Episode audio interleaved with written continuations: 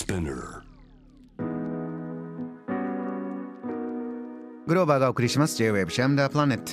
今夜のニュースエキスパートこの方です。福眼経済塾の取締役塾頭エコノミストグローバルストラテジストのエミン・ユルマンさんです。こんばんは。こんばんは。よろしくお願いします。よろしくお願いします。えー、2回目のご登場なんですがエミンさん、えー前回ちょっとこのご紹介してなかったんです。経済もちろんものすごい、うん。そしてまあ生物はね、はい。えー大変お好きだし才能もすごいんですがもう一つゲーム大好きという、そうです 前回ご登場いただいた帰り道スタッフがね、送りながらエレベーターの中で「いやエミンさんずっとゼルダの伝説の話してました」ああ、そうなんですよ。大好きでねゲーム、はい、はい。今もね、実はねポ、ポケットにあるんですよ。小さいゲーム機がね。出てきましたスマホよりさらに小さいゲそうさらにーム小さい機こういうなんか小さいゲーム機があるんですよ。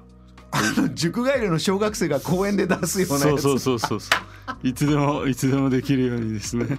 こういうのも持ってます。リフレッシュにはもうゲーム最高ですか？そうですね。まあちょっとした暇があれば絶対やってますので。それもピュアに楽しむんですね。そうですね。もうピュアにあの、まあ、楽しいですしあとは、まあ、私は結構あの昔のゲームもなんかレトロゲームも大好きだしあの新しく出たやつも一一応一通りやってたあとこういうあの携帯型のやつが大好きでもうあのありとあらゆるものを結構集めてるんで。そうか。スマホにこうアプリでゲーム撮るのとは今出したもん違いますもんね。全然違います。このボディ自体はがい。昔でいうゲームウォッチとかね。そう。そうそう、う。ん。でこれって最近なんかいろんななんかあのあの過去のものをエミュレーションするやつも流行っていてレトロゲームをね。もう何種類多分20種類ぐらいあるんですよ。私結構持ってましたから。すごいなあ。携帯ゲーム機っていうのもね子供の顔に戻ってます。やっぱこういう joy があるというのは本当大事なことですからね。お聞きの方もちょっとニュースは深く伺いますがゲームしたり何したり、まあ、楽しみながら、はい。えー今日も過ごしていただきたいと思います。さあではエミンさん。セレクトしてくれたニュース3つ、はい。えーごぞご紹介します。1つ目は4月東京都区部消費者物価1.9%上昇。これは7年1ヶ月ぶりの水準だ。ロイター通信から。2つ目は日本経済新聞からです。岸田総理ロシア産の石油禁輸を表明。ただしサハリンでの権益は維持。3つ目です。ロイター通信から。ウクライナで200個もの爆発物を発見した地雷探知犬に大統領が勲章。それぞれ深くお話伺います。まず1つ目東京ですね。4月の23区、えーここでの消費者物価は1.9%上がったよ。解説お願いします。はい。まあこれはあの実際1.9%と言ってるんだけどここで言ってる消消費者物価指数というのはコア消費者物価指数のことですね。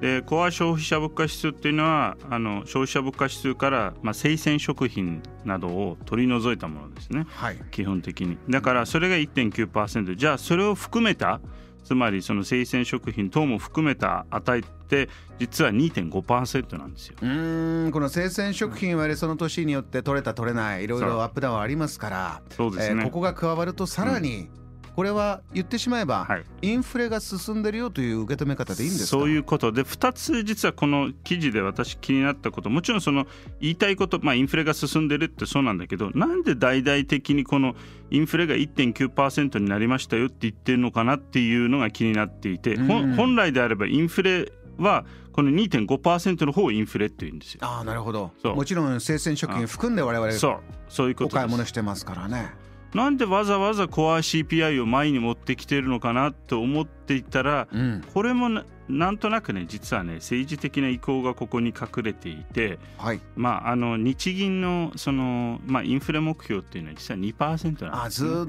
と言い続けてるそう。ターゲットですね、そう。2%目指していくんだ。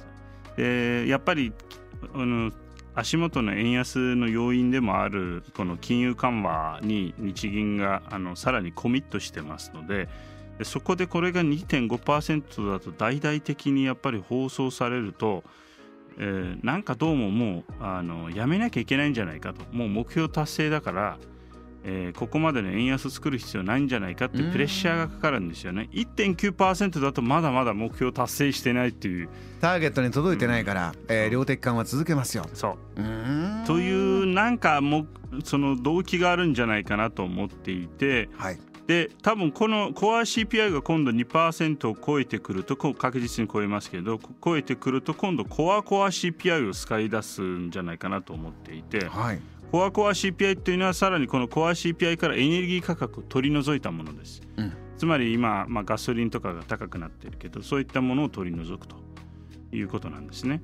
ただこれはですね、うん、いろんな意味で多分2.5%とかにとどまらない可能性があって、まあ、ここの記事の中でも実はその、まあ、あのお寿司の話とか書いてるんですけどね持ち帰り寿司が、えー、前年比で12.1%上昇って言ってます有名な回転寿司チェーンもついに100円寿司がなくなるんだってね。大きな衝撃が走ってますそうですよね、うん、そうなんですよ。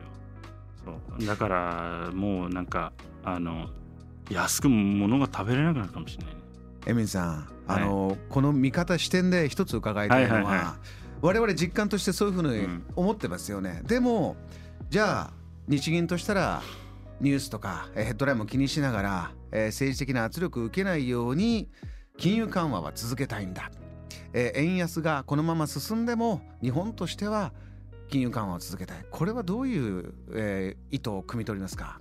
まあ、2つあって、まあ、先ほどねあの冒頭でパナソニックのねお話をされましたけれども、まあ、日本の輸出企業って確かにあのその円安が追い風になるんですあの大手の、まあ、輸出中心にやっている製造業っていうのはあの例えばトヨタだけでももう円が本当に1円だけ円安になるとあの、まあ、利益が400億ぐらい増えるんですね。まあ、かなりだからそのインパクトはあります。ただあのそれがある一方で、まあ、日本っていうのは、まあ、過去と違って輸出中心の経済ではないから結構サービス業がここ30年40年で大きくなって拡大してきてるわけですから、えー、このその意味で最初はまあ在庫があるから大丈夫なんですけどあのこの確実にこの円安ってかなりじわじわ効いてくるんで。これはだからその意味で日銀がどっちかというと、まあ、あの今景気を壊したくないもしくは、まあ、あの輸出業が元気になれば経済全体が元気になるだろうって結論をしているもしくはこのインフレが多分一過性じゃないかと思ってるんだと思う。なるほど、うん、うん私はちょっと疑問ですけどね。この、えー、タイムラインをどう見るか中期的にどう見ているかというところでエミンさんはちょっとクエスチョンマークだけれども日銀は今をしのげば中期的には盛り返せるんではないかというのがこのニュースのヘッドラインから見えてく、えー、そういった解説をいただきました。JAM The Planet